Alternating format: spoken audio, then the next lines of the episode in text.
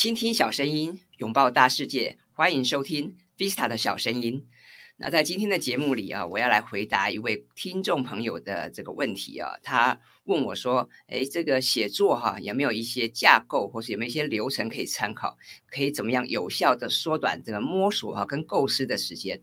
那我觉得这个题目的确蛮好的，因为对于很多呃刚接触写作的朋友来说，可能呃写作之前的规划哈、构思跟收集资讯，可能花了很多的时间。那等到打开电脑哈，开始去。发想开始去这个写作的时候，那又常常觉得下笔千斤重，不知道怎么开始，或者很多人。一提到写作，只知道起承转合，但起承转合到底要怎么做呢？哈，这可能会让很多人感到很困扰。所以在今天的节目里，我想来跟大家聊聊，呃，可以用一个什么样的写作流程，或者是用一个什么样的写作架构来帮助你啊，很快的进入这个状况哈。那我们谈到起承转合，当然我相信大家不陌生，因为以前。从小我们就知道说写作啊要起承转合。那起承转合简单来讲，它是一种文章写作的流程跟架构。那么当然它是一个铺陈的顺序啊。比方文章一开头，你可能需要一些交代一些事项啊。那承就是承接上文嘛。那转呢？转就是呃你要把过程中一些比较精彩的、让人意想不到的事情，你要把它呈现出来。再来合呢，就是结尾啊。那我们要设法总结前面的内容。那么起承转合哈，当然我们大家都不陌生，那也是现在还是这个写作教学中大家常常会听到的部分。但是光听到起承转合，可能很多朋友还是不知道该怎么写哈。所以有人提到说，写作的第一课啊，不应该是马上进入到起承转合的境界，而是我们应该要设法先知道自己写作的目的啊，或者是我们要认识读者，我们要针对读者来发表意见。那我自己也很认同这样的看法。那所以今天的节目里面，我想就跟大家来分享一下我自己常用的一些写作的流程哈。那呃，我也希望透过这些架构，可以帮助你，可以打开这个哈你自己对于写作的一些想法。那当然，我们传统谈到写作的流程哈，可能可能大家还记得以前老师教过我们，哎，说写作要审题呀、立意、选材。安排段落哈，组织成文等等。那我必须说，这些传统的流程哈，当然还是对的。只是说，大家看到这些比较复杂的东西哦，你可能会觉得说，哇，好感觉脑袋有点不灵光哈。所以，呃，我会在我的自己的写作课程上面，我会把这些看起来有点复杂的流程，我会把它稍微简化一下。那我会带大家用四个步骤哈，四个逻辑来去整理，来去归纳啊。那么第一个这个。逻辑哈，就是所谓的观察。那么这个有一位大作家，就是我们很熟悉的这个作家吴念真先生，他说：“也许你不善言辞哈，但是请你一定要打开观察力，你要拿出同理心，这样才能够跟你的读者啊，跟你的受众产生共鸣。”那我觉得这番话讲得很好，因为任何的创作。其实我们都必须要从观察开始，那当然写作也不例外哈。那举个例子来讲，我们时常有机会去逛街哈，去购物。那么像那些这个步调比较快的场域哈，各位，你有没有去关注到他们平常哈，他们的动线怎么规划呀？他们的这些商品文案，他们怎么写呢？他们怎么样来吸引大众呢？那我觉得，与其要花太多时间去钻研说我要用什么样的写作技巧，或者是我要用什么样的架构。我倒觉得大家可以先从观察身边的人事、实地物的一些变化，还有就是我们所要锁定的这些目标受众他们的需求啊，从这个换位思考开始做起。那当然，呃，我们讲说观察啊，听起来观察好像很简单，其实它这个是一个很复杂的学问哈。那话又说回来，只有我们很认认真的，我们很用心的用我们的五感哈，去深入的去洞察，我们才能够对这个世间的的这些万物哈，能够有一些。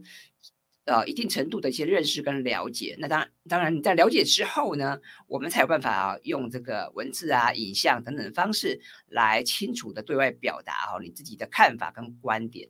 所以我也会建议大家，就是在写作的时候，第一步啊。可以请你先不急着立刻打开电脑，或是立刻开始上网 Google 找资料。我觉得我们可以先好好观察一下你的生活周遭的环境啊。比方说，如果你今天想要针对上班族朋友写篇文章，你可以去思考一下，去观察一下上班族朋友他们平常的工作习惯，他们的这个呃所处的环境，甚至是他们遇到哪些问题等等。那等你把这个这些部分都把它清楚的这个观察好了之后，当然也有助于你去了解他们所谓遇到的一些问题啊。那接下来我们谈到这个写作流程的第二个逻辑哈，就是所谓的描述。那当然，当你观察了很多的这个有趣的这个现象之后，你也可能也收集了很多的线索之后，你能不能用你自己的语言，用你自己的方式啊，把它描述出来呢？那当然，我发现很多人在写作的时候，可能偶尔都会犯一些小毛病。什么小毛病呢？就是大家容易记流水账啊，或者是同一，或是可能花了很多的力气在描述一件事情。那当然，描述这件事情是很重要的，没错啊。但我也觉得，呃，描述哈，就是能够把你的想法把它讲出来。但是，呃，大家记得啊，你写作的时候最重要的事情，不是只有单单的去描述这个场景哈，或者是交代这个细节而已。你可能要去。帮读者哈做功课，你可能要去具体的对他说出你内心的感觉。比方说，你跟家人、跟朋友去聚餐啊，你们去了一家这个啊光美、气氛佳的餐厅用餐。那么，你不是只是描述说，哎，这个餐厅的这个装潢啊，它的菜色如何？你可能可以跟大家分享一下，你在这家餐厅你感受到的氛围是什么？你你觉得最厉害的菜是什么？然后为什么他们很厉害呢？啊，那我觉得这个地方当然你可以多去说明，那为什么你要写这篇文章？那么你写这篇文章的起心动念又是什么？还有就是读者朋友哈，为什么他们要看你的文章？比方说一篇实记或是一篇游记，有这么多人都写一样的主题，那为什么大家要看你的文章呢？啊，你的笔下是否有什么不一样的世界呢？啊，还有就是，那你在跟这些读者表达这篇文章的重要性的时候，你可不可以呃？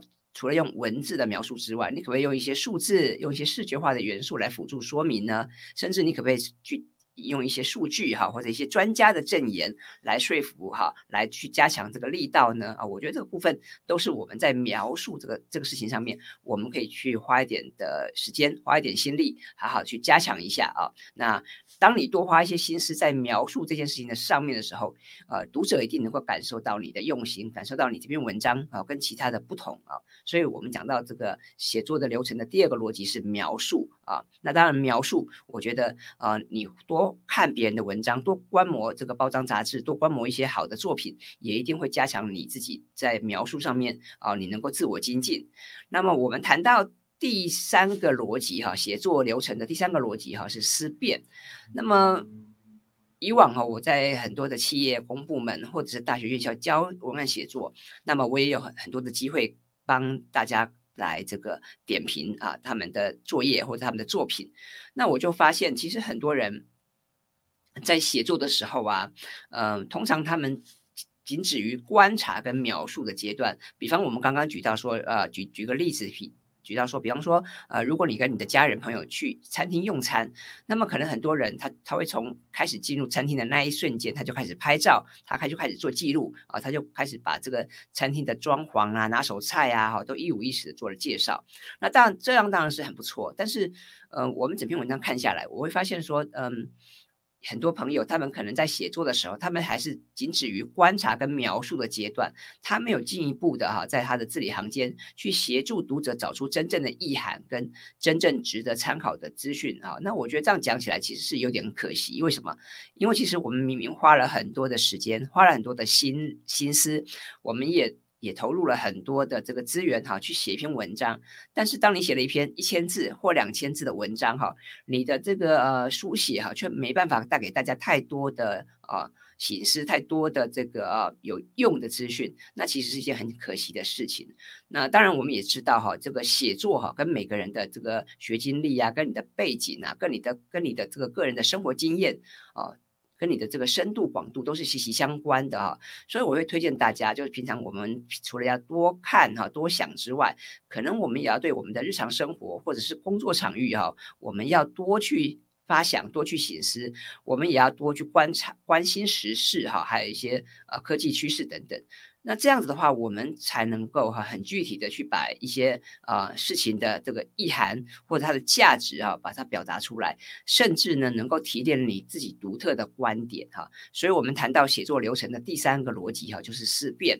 那么，我鼓励大家，我也建议大家，嗯，当你今天要写一篇文章的时候，你不急着立刻打开电脑，你不急着立刻开始去说服啊。可能要先想一想啊，到底你在这篇文章里面啊，你想要传达的重点是什么？你希望跟读者分享的哈价值是什么？那么这样子的话，会对于你的写作有帮助。一来是你比较清楚知道你自己要写什么，二来是你你的文章也会比较有深度哈，有比较有可看性啊。我觉得这是我们谈到的第三个逻辑。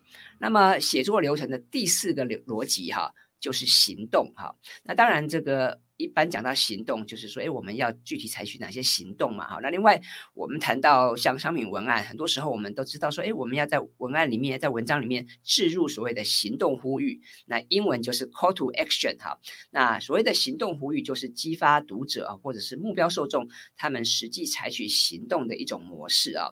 那说的更简单一点，也就是说，当你写了一篇文章。啊，你希望读者他不是看完就算了，或者给你按一个赞就算了，而是你希望激发他在看完文章哈。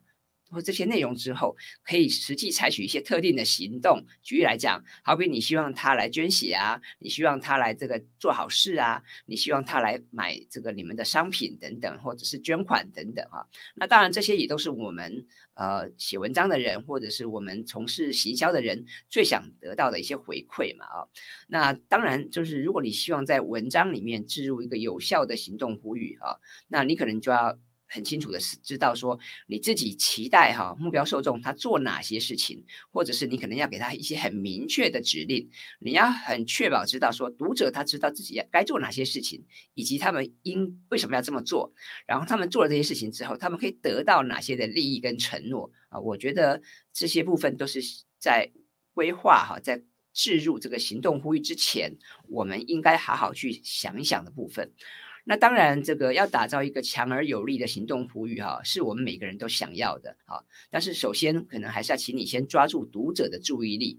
那还很重要的一点是，我觉得这个行动呼吁要很简单，要浅显易懂。